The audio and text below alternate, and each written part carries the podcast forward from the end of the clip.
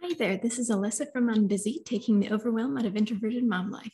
This is episode 109, and today we're talking about how to cut the crazy from your to do list. We're moms, which means we have 1,245 things going on at any given minute, right? Let's prove it. How many action items are on, are on your to do list right now? Go check. And how many hours, good hours, not food shopping and kid chasing and bath giving hours, are left? It's time to fix the too much to do, too little paradigm we're living in. Ready? But first, do you need more time for you? Coming right up. If you're exhausted from spending nap time cleaning up the house, get instant access to a five day email challenge that teaches you the basics of getting time to yourself every single day. Five days from now, you'll be relaxing at nap time without a care in the world. What's not to love for an introverted mom?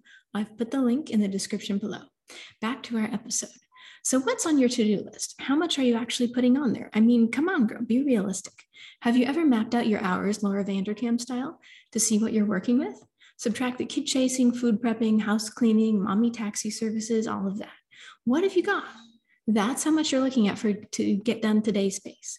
And I want to see time for your own cup of coffee in there too. Now, are you letting projects stand in for to dos? That's the surest recipe for failure in the I didn't even finish one thing today sense.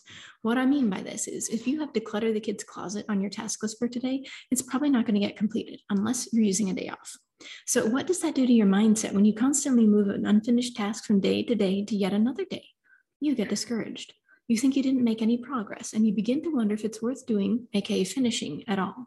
But when you break it down by discrete actions, suddenly you're making noticeable strides every day and crossing out those line items, like this. Remove the two small clothes and stack them back in a bag for thredUP. Number two, throw all the shoes back in the corner.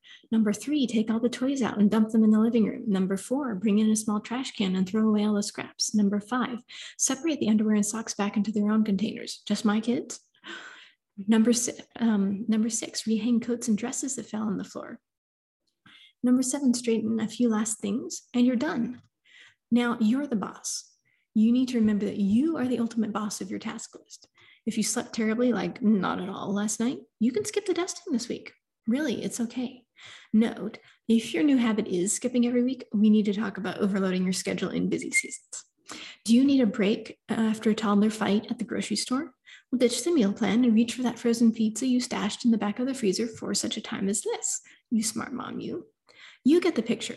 To dos are important, but your sanity is even more so. So if your to do list is interfering with your mental wellness, cut yourself a bit of slack and delete something without doing it. It's going to be okay. The world won't fall out of orbit. A happy mom, a well rested wife, a restored woman is far more essential than a clean kitchen seven days a week. You've got this. Now go out and conquer that task list. What's going to get crossed off permanently today? And if you need time for you every single day, if you're exhausted from spending that time cleaning up the house, get instant access to a five day email challenge that teaches you the basics of getting time to yourself every single day. And five days from now, you'll be relaxing at nap time without a care in the world. What's not to love for an introverted mom? I put the link in the description below for you. And that's it. Have a great day.